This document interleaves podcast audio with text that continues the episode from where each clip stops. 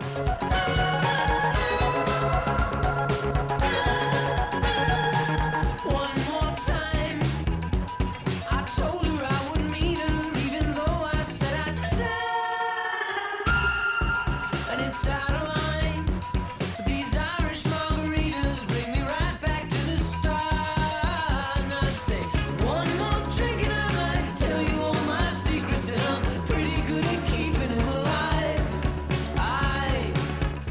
Welcome to The Math of You, a podcast about formative media from when we were young.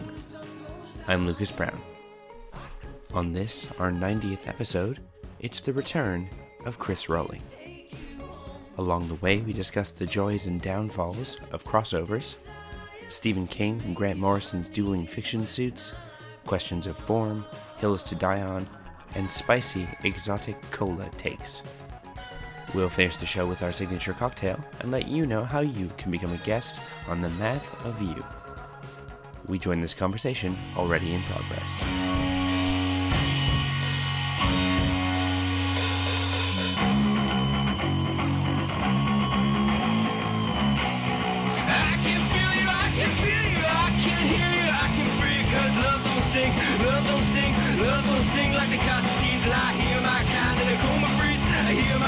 My kind in a coma freeze, lonely.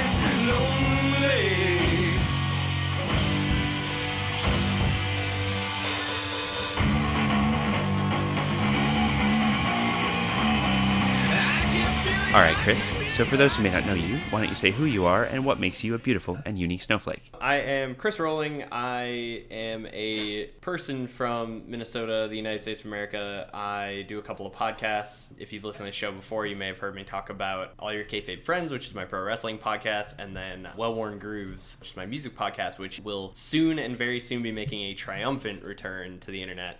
The last time I was on the show, I talked very deeply for my love of specifically a series of unfortunate events, but if I remember right, we also talked about playing make believe with your friends and Animorphs to a pretty great degree. And how your friend always brought Godzilla into everything. Yeah, which like really made things better the more I think about it. Yeah, it's like you need to up the stakes, enter Godzilla.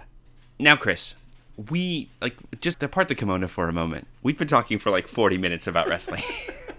and how great wrestling is, which will be an amazing bonus content, which explains why we're a little goofy right now. But at one point, once upon a time, shortly after the last episode, we nearly made a podcast together just to talk about crossovers. That's true. So, for those who were not privy to that extremely enthusiastic Twitter conversation, for you, what is it about crossovers that gets your attention? I it's hard to put into words. I love them because they all exist in this weird in between space where anything is possible and rules don't matter. Even crossover, like intra company crossovers, like I always think of the. Have you watched any Kamen Rider or Super Sentai? Pretty much only original Mighty Morphin, but yeah, I know of the things because I know Sims.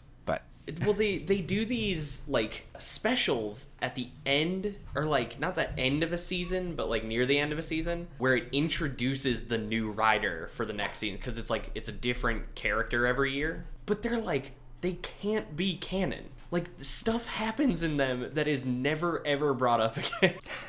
like they like universe breaking shit or like people will get me- like special powers that never ever show up again or they'll do like a fusion together that never shows up again it's super bizarre that's kind of like a, a good example of that is like when you mash two things together cool stuff comes out of it and then you like can never go back to it you know what it's like? If anyone's read the Robert Rankin books, the Brentford trilogy, which is I think something like 12 books and counting, because that's Robert Rankin, all of his books happen in the same place. They all happen in Brentford, which is like a suburb of London. And it's a weird, anachronistic, like stuck in the 70s kind of Britain, like, you know, where you pay for your beer in halfpennies. uh, and you always give exact change because the barman will always give you the wrong change back. It's all about like these kind of weird British like tropes and stereotypes, but also action movie tropes, and uh, it's great. It's very funny. But his two main characters are always the same. There's always John O'Malley and Jim Pooley, who are these two kind of stumblebum bar patrons who always end up in these world sweeping like cataclysmic events. And the end of the book never resolves anything, and the next book is just back to normal. It's just like they're back at the bar, they're buying cigarettes, whatever. that's that sitcom thing almost of like yeah at the end of the episode no matter what everyone's learned or you know whatever's progressed in the story we are always back to square one in the next episode Mhm, yeah, totally. I also think that coming back to the crossover thing, because of, and this is something we saw with Infinity War a bit, because there's usually so much going on, you kind of get the seed of the character. You get the bones of that character, right? Because very rarely, with the extent, and never to the character's, what's the word? What's the opposite of detriment? Shit. Benefit. Never to the character's benefit do you get an extremely topical version of a character in a crossover. It's always to their detriment. oh even like secret wars that's like iron man is Rhodey at the time spider-man gets his black costume is hawkeye goliath at the time maybe I Or think he Giant is, yeah. Or even like in Marvel versus DC, you know, you've got Thor in that weird ass fucking 90s costume that he wears. You've got Ben Riley Spider Man. oh it is ben riley Yep. Ben Riley Spider Man who takes on Superboy in his Metropolis Kid outfit. oh you mean his one true outfit his real clothes as sims would say Yeah, it's the only real one. But yeah, it's funny because almost all the DC characters, uh, with the exception of like Aquaman, are pretty much, you know, they're, like you said, they're real clothes. Whereas every Marvel character is the incredibly specific version of that character from that moment in time. And it's like, you look back now and you don't remember, oh, that was a classic Clash. Also, that, that crossover sucked. But you look back and you go, fuck, Thor, what were you thinking? Well, it's like I, I actually had the DC versus Marvel Wikipedia open before you mentioned it because I was going to say, you better go look it up. Well, my favorite thing is the first because apparently I have not read it in ages. I forgot it's literally just fight, fight, fight. It's like rounds of a fight, and the Yep. I love how the finishes are written out on Wikipedia because the first one just says Aquaman beats Namor by summoning a whale to leap out of the water and land on Namor. Drops a fucking whale on him. Since Namor is pinned and unable to move, he is declared the loser. I know. And it's like, I remember like being mad about that. I'm like, this is Namor. Namor walked through a sub once. A whale's not going to stop him. Is this the one where they voted? That's the thing. There were certain ones that were decided narratively, Okay. and others that were just like the equivalent of a coin toss, where they were just like, ah, we'll ask the like. It's the point where you had the Silver Surfer fly at Green Lantern. There was a big kabang, and the next shot you see Silver Surfer standing with Green Lantern laid out unconscious on his board. That was the extent of their fight. Wow, that's that is such bullshit. Yep. And you know about the Wolverine Lobo thing, right?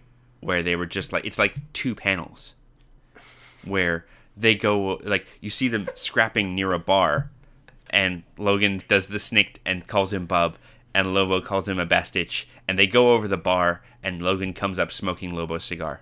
And that's it. That is like equally great and awful. Cause like the whole shtick of this kind of thing is like, oh, we want to see these moments. If that were a normal story, I really like the shorthand of like, oh yeah, they fought, but it's really dope because it was quick and now he comes out and you can tell he's the winner. And he's doing the equivalent of eating his lunch. Also, why the fuck are why are Wolverine and Lobo opposites in this? Lobo is Uh stylistic choices? they have the same hair, kinda. Like Lobo is essentially a parody of Wolverine, and then It's a well, parody guess- of lots of stuff and then they forgot that he was a parody yeah, of lots of stuff. like a lot of superhero parodies, they forget that it's a joke. He's got that Deadpool problem. What if we just do the thing? I forgot this is the one where Batman and Captain America like essentially fight to a standstill, and then who is it? One of them is like, "Man, we could fight forever. I'm just gonna give up." it would happen and you'd win, but it would take a long ass time. Instead, we can get to the bottom of what's actually happening. So dumb. Then you get.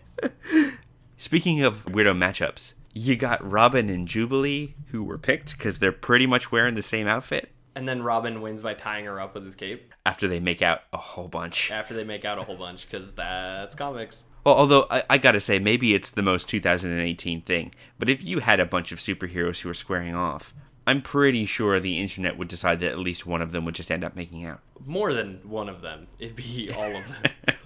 well, it's like you mentioned it. Like, kind of the heart of it is like you get the seeds of a character. Or you get like a the best version or a weird version. Like, and because so many things have to happen for these stories to like take place, or you like Infinity War is a really good example. Like, there are so many plot points that need to be hit that there's not really room for character a lot of the time.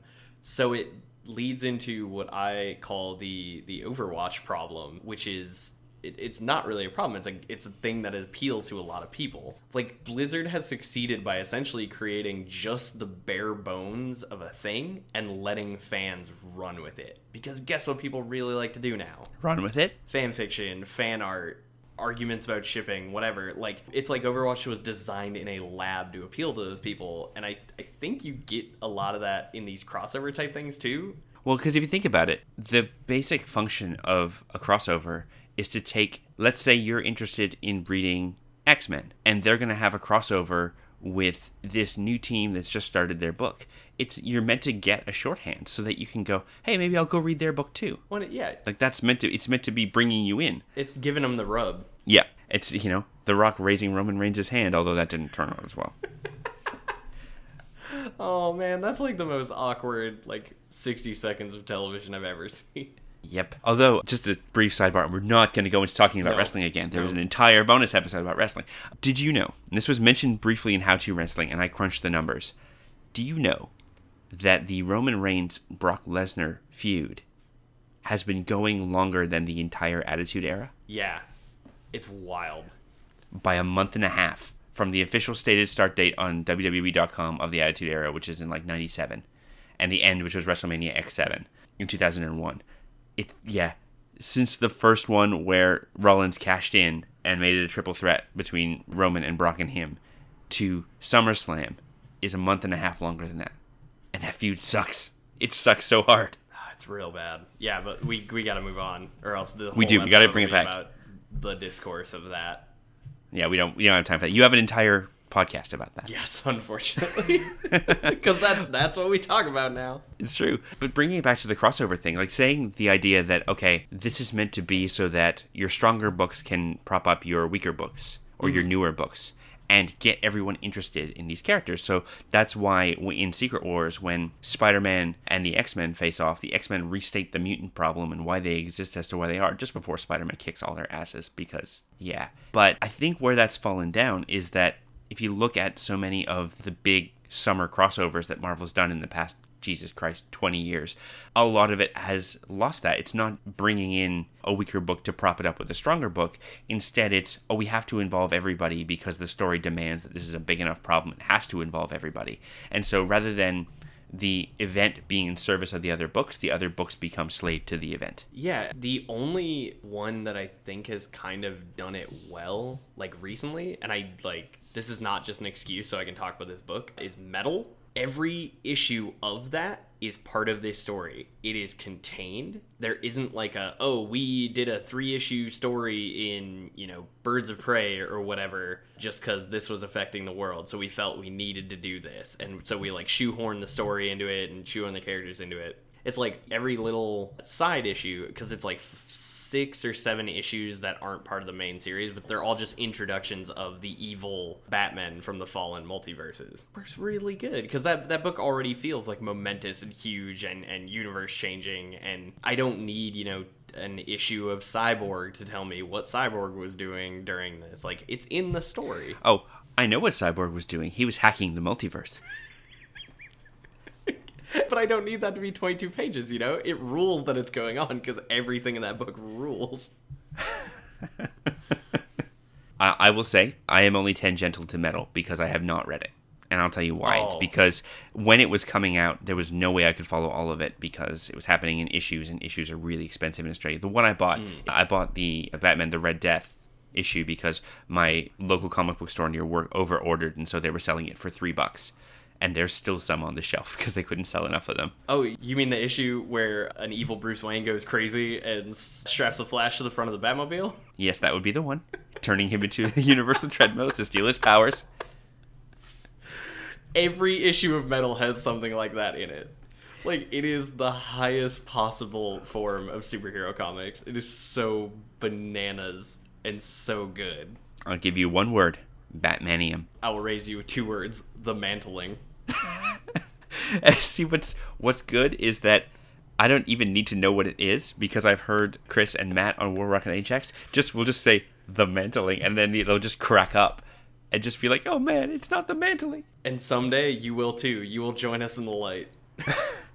Well, I mean, I was the one who read Final Crisis before Chris came back on and went, now I know who Dax Novu is, and now I know why you keep yelling about him and the Orrery of Worlds. Oh, are we going to talk about Final Crisis now? Because I can do that too. Final Crisis is the only book I own an absolute of.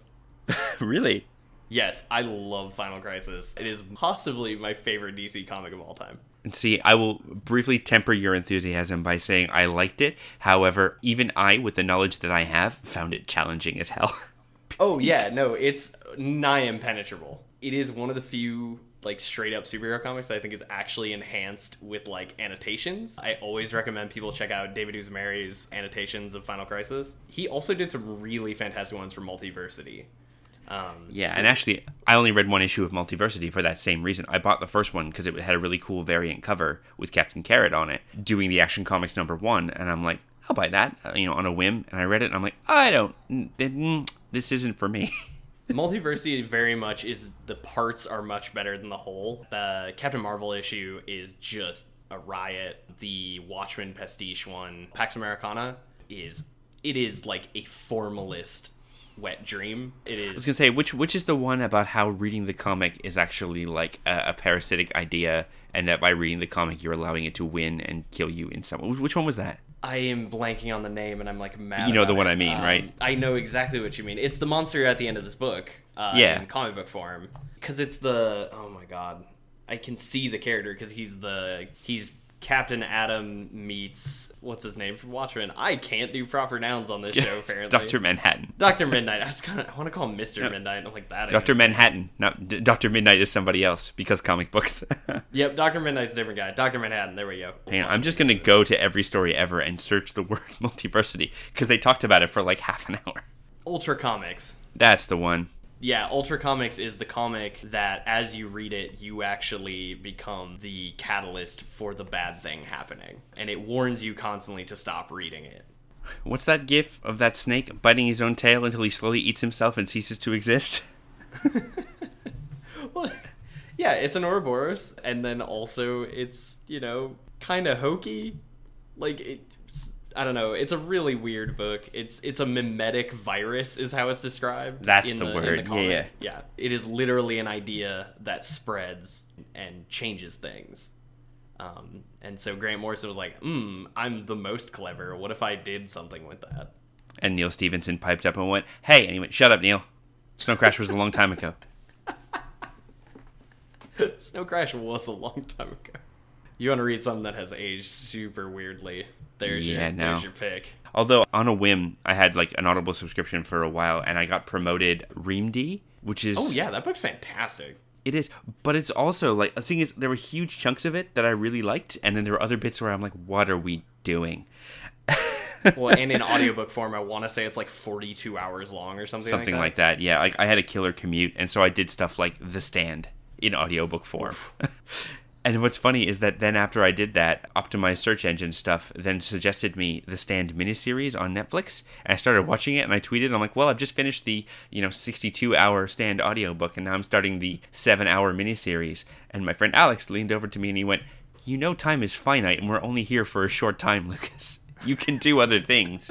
You don't have to say yes. It's funny you bring Stephen King up since we're talking about crossovers. Since Oh, yeah? he's a guy who just decided, ah, yeah, everything I do is a crossover. oh yeah, you know, I'm putting like, oh, oh, what's this? I have to write a fairy tale. Yeah, cool. It's the bad guy from The Stand, who is also the bad guy from The Dark Tower, who is also, aka my favorite. This beautiful sentence. This is my cellar door. The walking dude. He also, this is the guy who decided everything was a crossover, and also he wanted to write a multiversal moment where he doesn't do a horrible thing, and and like doesn't develop a horrible drinking problem, which leads him to becoming a writer. Like he did that. That's in a book. It's wild. Didn't need to make himself a fiction suit to go be King Mob for a while. Oh man, I just just described fiction suits to my girlfriend the other day, yesterday actually, and I was like, oh no, what am I doing? It's the smartest dumb thing. Yeah, no, it is. it is the smartest dumb thing because boy is it dumb. Uh, I couldn't get through Grant Morrison's book, Super Gods. I tried. I liked a lot of the beginning of it. A lot. Oh, I love that book. You mean the part where he's tripping balls in Kipuchi? that book, no shit, changed my life. but I also understand how it might be the worst read for most people. Oh yeah. it is both great and bad. That book only takes like 40 or 50 pages to just straight up be like, yeah, magic's real. and I can do it. Oh, was I met the universal reflection of Superman in a cab once, and he talked mm-hmm. to me. Yeah, yeah, outside of Comic Con. They just like had a conversation, and, and that's when he wrote All Star Superman. Oh, it's because when he was in Kathmandu and he dropped a bunch of acid, he spoke to what he could only describe as angels, and those angels told him he was going to change superhero comics forever. So he did. yeah, I mean, stands to reason. I mean, he's not wrong about some of that. Ah, but no, coming back to Stephen King, it's like, especially because I think so many of us read it when we were probably too young to be reading it. It was one of those things that seemed like a trick that only you spotted if you had read the right combination of books in the right order. You know, it's like the difference of finding out a cheat code in a magazine or discovering it yourself. And his son did the same thing. Oh, Joe Hill, yeah. Yes, there is a moment in his third novel, I think it is, Nosferatu, Which is about a vampire car. It is about a vampire car that lives in a Christmas amusement park, and I cannot recommend it more highly than that. The license plate, isn't it like Nos 402? Yeah, it's NOS 4A2, which is the actual title of the book, but I'm not going to try and like pronounce that. Which I need to say it on a Buffy forum in 1999. I knew two people who had usernames like that, and there were differentiations in how they spelled it, so they wouldn't be, you know, getting each other's posts and stuff. So take that, Joe Hill. But tell me more about this this crossover. Truly deep cut though. That was also there was a villain on the Buzz Lightyear Saturday morning cartoon show oh my god. who was a robot vampire named that. yeah, and just cutting into things like that, where it's like shout out to vampire characters in kids' cartoons and comics, because uh, I have fond memories of being scared out of my wits by reading an Alf comic at camp where he had to face off with Melmacula.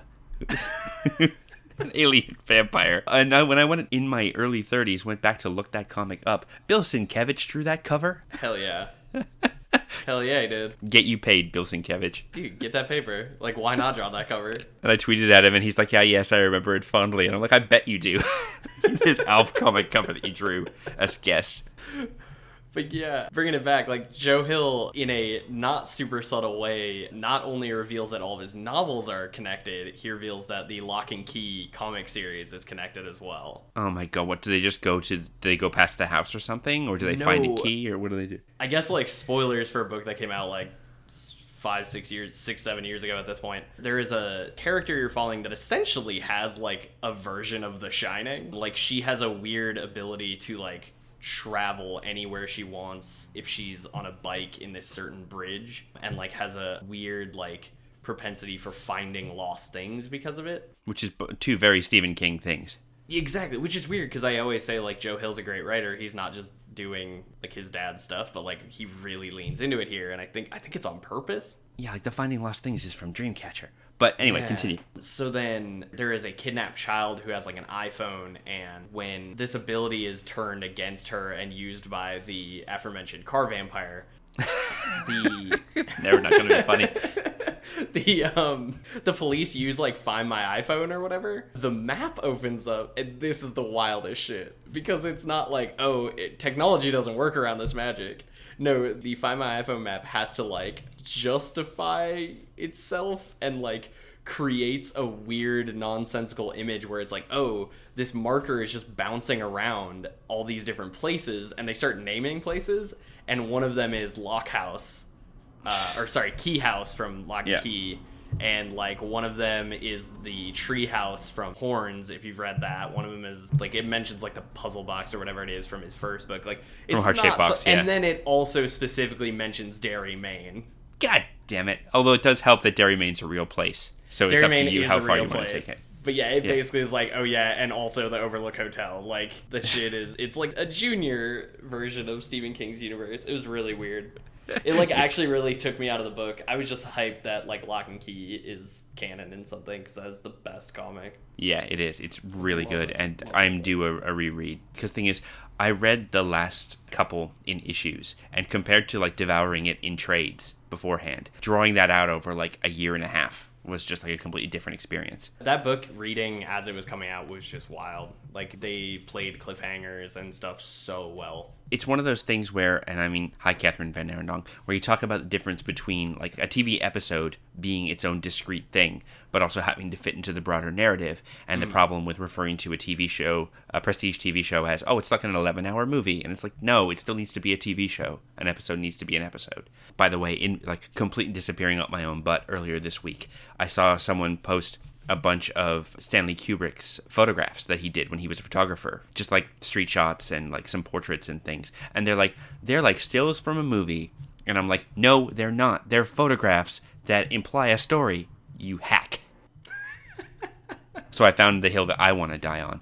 But when it comes to That's a good hill to die on, though. You're not wrong. oh, they're, they're like this other thing. No, they can be their own thing. Let a thing be its own thing with its own rules and its own. Yeah. Ugh.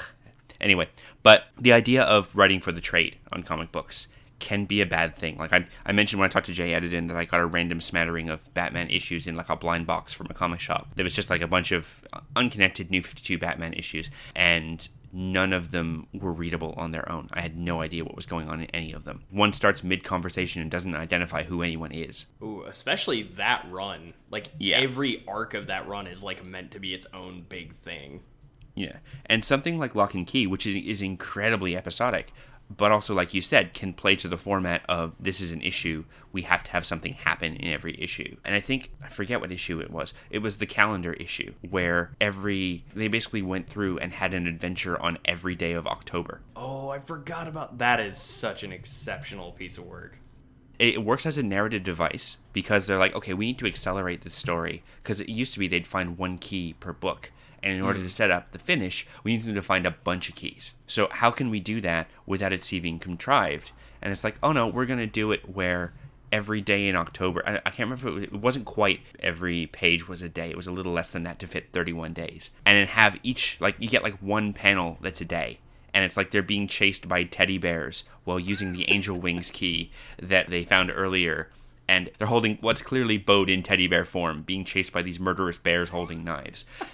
And then you next panel it's something else. And it's like that's the whole issue. That's a great just an accomplishment as okay can we tell a story like this? And they do and everything makes sense. But also this advances the story and it doesn't feel it feels like an achievement rather than a contrivance It's that thing I talked about with like leaving spaces. Every one of those is its own story, and you know just enough to like set your mind reeling. Yeah. And again, it just works because Locke and Key is a hella good comic book. Yeah, like Locke and Key, not technically a crossover, but like the highest, highest recommendation. If you like spooky things at all, like it's a perfect. We're coming up on October. We're coming up on Halloween. It's almost Halloween. Sorry, Chris. It is almost. It is almost Halloween. And I don't even know what that's from. I just know Sim says it all the fucking time. What's it from? Chris Rohling, help me. I, d- I have no idea. that man just like puts thoughts and phrases out into the world, and it ruins people like us. Damn it. But yeah, definitely a spooky reread. Maybe I'll do that. Maybe I'll do that for October. That'll be fun. We should do like a book club thing. That's a really good idea. I will put that one in the locker. It's funny because you know how there have been a bunch of like, hey, quote, tweet, and name a thing that you want to talk about has become de rigueur on Twitter. Someone's like, oh, name a, a property that you wanted more out of, that you think could have established a cinematic universe or whatever. Have you ever see a show called The Lost Room? No, that's not ringing any bells. It was like this weird miniseries where it was like three movie length episodes. And what it was is this guy finds an object and it's a key. It's like a hotel key. And what he finds is that when you put this key into any tumbler lock and open it, you go into a hotel room. And then when you go to leave the hotel room, you can go wherever you want. It's like the anywhere key, but before Okay. What he finds and then it's like okay well then we go back and to go back to where we want to we have to we always have to go through the room to come back and that's the titular lost room. But what you find is that anything you put into the room and then you close it and lock it with a key and then open it up again will disappear. The room always resets. So you can go in and like mess up the covers on the bed or like knock a lamp over and when you go back it's always the same room because it's a conduit sort of this universal mm. conduit. And what happens to this dude is that he's bringing his daughter with him and his daughter gets the door swings shut behind him at one point and she's in the room and he frantically opens it up again and she's gone and so he's like right i need to i need to find her because it's you know every parent's worst nightmare Yeah. but then what you find out is that there are a bunch of capital O objects that have come from this room. and the key is just one of them. And everyone has a different power. But the objects, one, attract each other so that, you know, if you have one, you're more likely to find someone else who has one. And there are like people hunting them that are trying to collect them all or collect certain ones to do a thing. And like there's a comb that when you run it through the air freezes time for everyone but you for like maybe 15 seconds Oh, cool. you run it through your hair and you've got like 10 to 15 seconds to run and do something else. But also, if you're moving when it stops, you become really sick because the motion of the earth has just Oh, caught up to you. Or you have scissors, and what scissors do is they can rotate anything. And that sounds like a really dumb power until someone tries to grab them off the lady who has them, and she points at his arm and turns it, and he's suddenly flipped up into the air by his wrist. like you can rotate on a point That's really cool. the slow introduction, like the slow reveal of each of these things is really cool and interesting and it's great world building. The sad thing is it's then tied to this I gotta find my daughter story, which is very pat. And then you think, okay, well eventually this is a hotel room. We find the hotel room in the real world. But it's not the same as the one you travel to, so it becomes like a parallel universe thing. And then you find out that the room has a capital O occupant. And he's collecting his items. And it's just like doesn't that sound like a great premise? Oh yeah, like everything you just described, like I'm way, way, way into. Yeah, it was a very short series. I think it came out in like the early aughts. I remember a podcast called The Totally Rad Show did a review of it because they just found it and they were like, we can't stop talking about just like the potential of this thing. Did it end? Like, did they get to do an ending? It's sort of like it was one of those and the adventure continues endings Uh, where it was clearly meant to set up something else and it was never picked up after that. It's one of those things where every now and again I think about it, I'm like, how fucking cool was that? that yeah, that sounds brilliant. You get occasional like things where it's like, oh, you know, Margaret Cho was briefly in one of the episodes. Oh, Just like, oh, out of nowhere, just like she's the owner of one of the items, and she's briefly seen as some people try to track her down, and then she takes off and gets away using the item. So, yeah, it's the the Lost Room. If you can check it out if you want. So again, it's very dated because it's very mid aughts, but I think it was like the groundwork for something really special. yeah, I figured it'll probably feel like those early new Doctor Who seasons. Oh, would yes. be my guess. Which is a very specific aesthetic. Yeah, we're topical now. They were in 2004, but it looked like 1998. I didn't think Britain was that far behind the States, but wow. I was gonna say it takes it takes sixty years for something to come around. oh, who was saying that about something where it's? I think it was Rosie and Jessica were talking about how, damn, it's gonna kill my life. Oh no, that was it. It was somebody else actually. Was talking about because we got Coca Cola Black or Coca Cola Noir, whatever it was, the one that had coffee in it. We got it like last year. and someone's like, "Is it is this like how the '80s took ten years to end in Canada?" That's bizarre because, yeah, Coke Black has not been a thing here in forever. And also, it's the worst idea. Oh no, no, no! I can get to some worst ideas. How about Coke Zero Raspberry or Coke Zero Orange, which Oh, yeah, both were the- attempted here. We recently got like they did it with Diet Coke, where there's like a bunch of different Diet Cokes. I think one of them's supposed to be like spicy. I know there's a spicy Pepsi. It's called Pepsi Fire. I have heard of this. Would not mess with that. Would not. See, I remember when just before I came to Australia, there was Pepsi Samba, which had the, the bold flavor of tamarind, aka the sticky fruit paste that you use in like Indian and Thai cooking. Okay. It actually wasn't bad. It was just like it was just like a slightly unidentifiable, slightly fruit taste thing at the end of the Pepsi that you had. That's bewildering. Like somebody sat down and wrote about like had to pitch that and it got approved and they were like, "Yeah, we'll call it Samba." Samba. It's like, why are you doing this? They don't samba in Thailand. I'm gonna see if I can find a picture of the bottle. Oh, here you go. Yeah, it was marketed as an exotic cola. An exotic cola.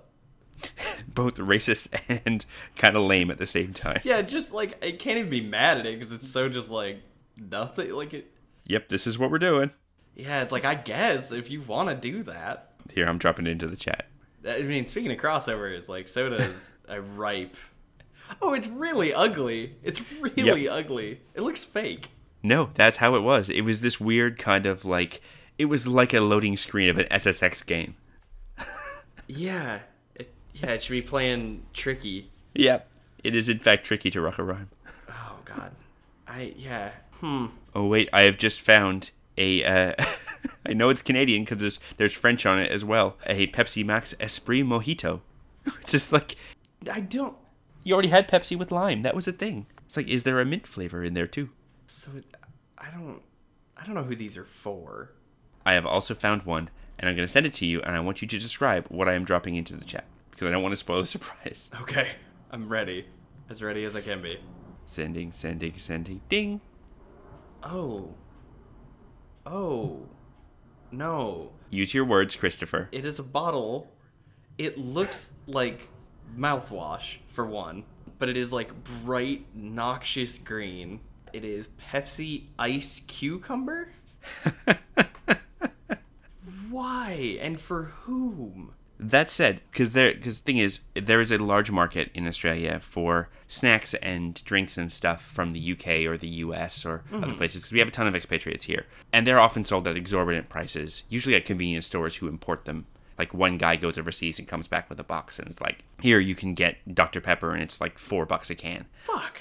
They've recently properly started importing it in the last like five years or so, but for a while it was a real racket. Like, you know, the two stores that would sell Reese's peanut butter cups, and they were like, would sell out because you couldn't get them here. Now you can buy them in any supermarket. But then I would go in there, and it would always be after I'd gone to like, you know, a couple of bars in Redfern because there were some nice, like, kind of hipster bars in Redfern that will get hmm. you tanked on fancy cocktails. And then Kimiko and I would go in, and I, I think at one point I spent like $50 on like weird sodas and random cereals and like licorice made out of Dr. Pepper and stuff like that. And then like woke up the next morning with a hangover and was like, what is all this weird shit in my fridge? You left yourself a present.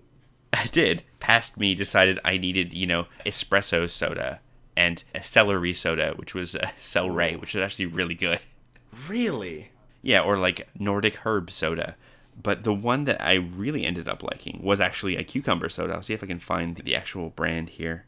I'm not necessarily against the cucumber idea. I'm against the name because it presupposes that it has ice. Uh, they cannot tell me what temperature to drink my soda at. They're not the boss of you. But here you go. It's Mr. Q. Dot Cumber. Mr. Cucumber. And what I found is that you put some gin and a little bit of lime in a, a glass and some ice, and you pour the Mr. Cucumber over. Uh, that is real nice on a hot day. That's like a, a nice little little gin and tonic you got yourself going there. hmm But yeah, that was my gift to myself was a negative fifty dollars and a bunch of weird sodas that I drank like almost on a dare. Like I'd be like, ah, it's Sunday afternoon, maybe I'll crack open one of these babies. Also, the espresso soda had actual espresso in it, and I barely slept that night. Oh, I there is actually a like I think they call themselves a craft soda store um, out by where I used to work. And Artisanal. aisles upon aisles of like weird and and artisanal sodas. because what they what they build, you see, is a a handcrafted, curated, artisanal soda experience. It's more like a it's just a dare. Like you said, Yeah. it's almost it's like you walk in the door and you're like, what bullshit am I walking out of here with this time? they do have Cheerwine, so like I can at least get that, and it's always good. Yeah, because you guys have Jones Soda over there, right? Oh yeah, yeah. I think it's from here actually. Yeah. Because I remember Jones Soda from Canada because there was a jeans store called Bootlegger that would sell like moderately cool clothes for like 2000 and they always had a fridge by the register and they would have like Jones Soda. I remember like really liking their root beer and I liked that there was like a different photo on every bottle and then I looked up online and found out about the Thanksgiving sodas. Have you heard about these? Oh yeah, they're horrible. Not only is that they're horrible, but they did it as a joke and then we're forced to do it again due to demand. Yeah, yeah, because people are bad. people hate themselves.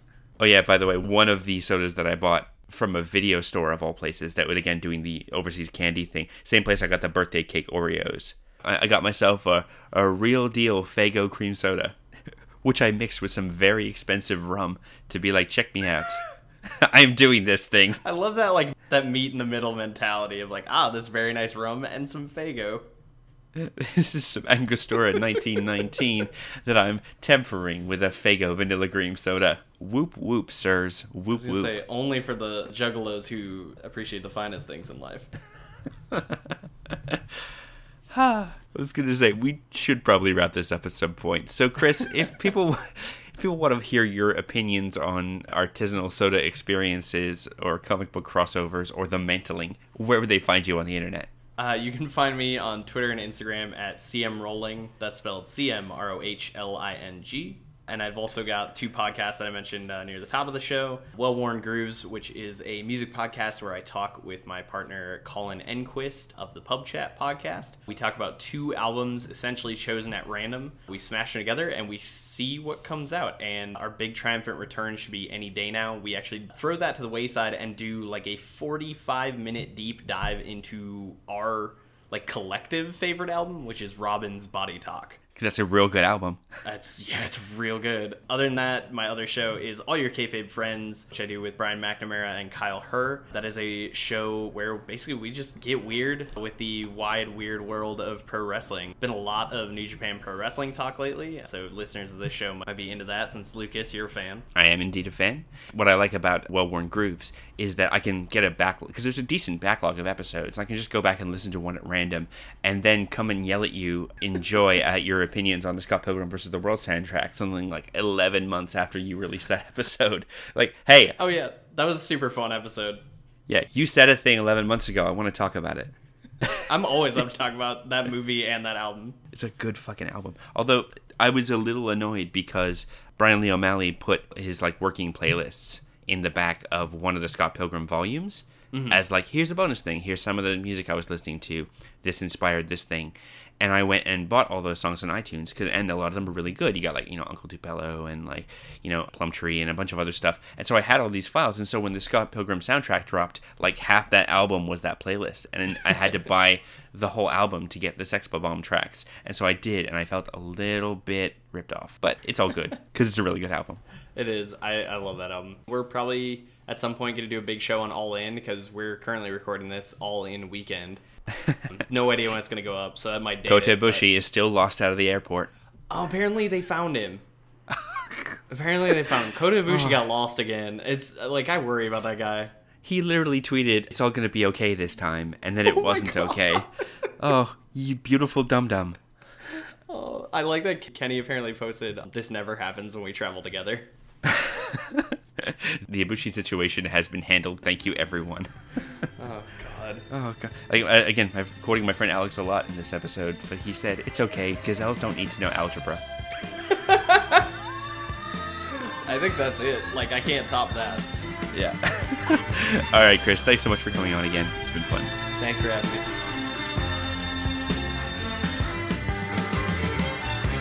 Whatever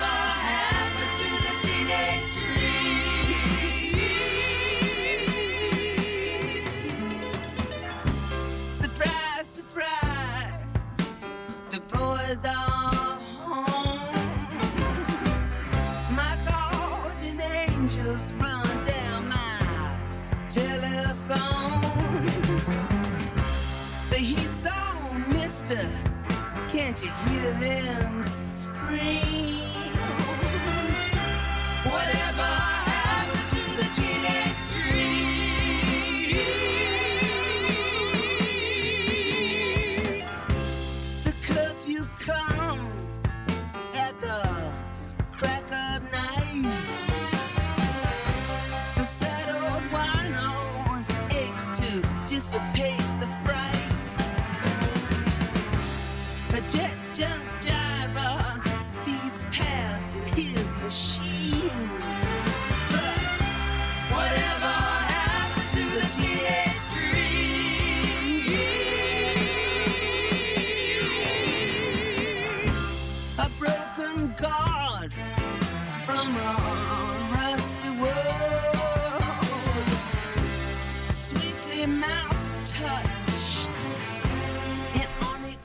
Much to Chris Rohling for his time. Last time I set Chris up with an Irish whiskey cocktail called the Kit Snicket, and I've returned to that cocktail several times over this very cold Australian winter. I certainly hope he has some Irish whiskey left over, because this one uses it too. I present the Anywhere Key. In a shaker full of ice, combine one and a half ounces of Irish whiskey, half an ounce of maraschino liqueur, half an ounce of Grand Marnier, and one and a quarter ounces of extra dry vermouth. Shake vigorously for 30 seconds until combined and strain into a cocktail glass. Garnish with a citrus twist. This drink can make sense of any map and take you where you need to go. Enjoy!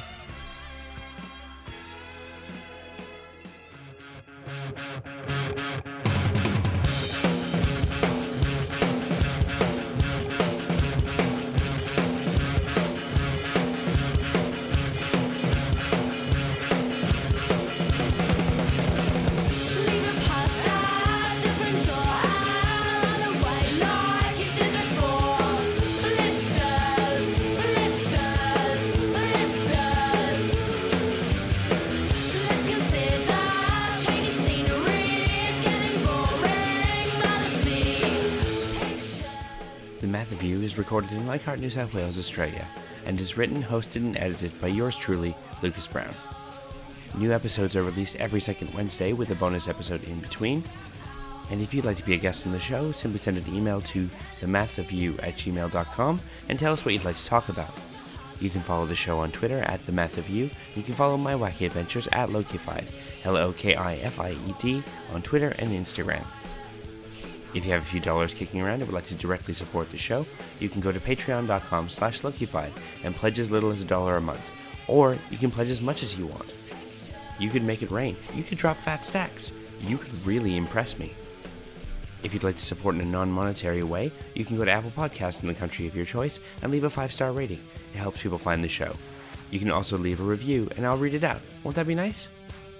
If you like the music I play on the show, there's a Spotify playlist for that. You can go to bit.ly slash the math of you with capitals at the beginning of each word to find a playlist going all the way back to episode 1 with every song I've ever used, including this one. It's It's Getting Boring by the Sea by Blood Red Shoes, and of course, it's off the Scott Pilgrim soundtrack. Next week, I couldn't resist. I'm going to be putting up Chris's bonus episode. It is a full 36 odd minutes of us just goofing around and talking about wrestling. As if this show wasn't goofy enough. Join me, won't you?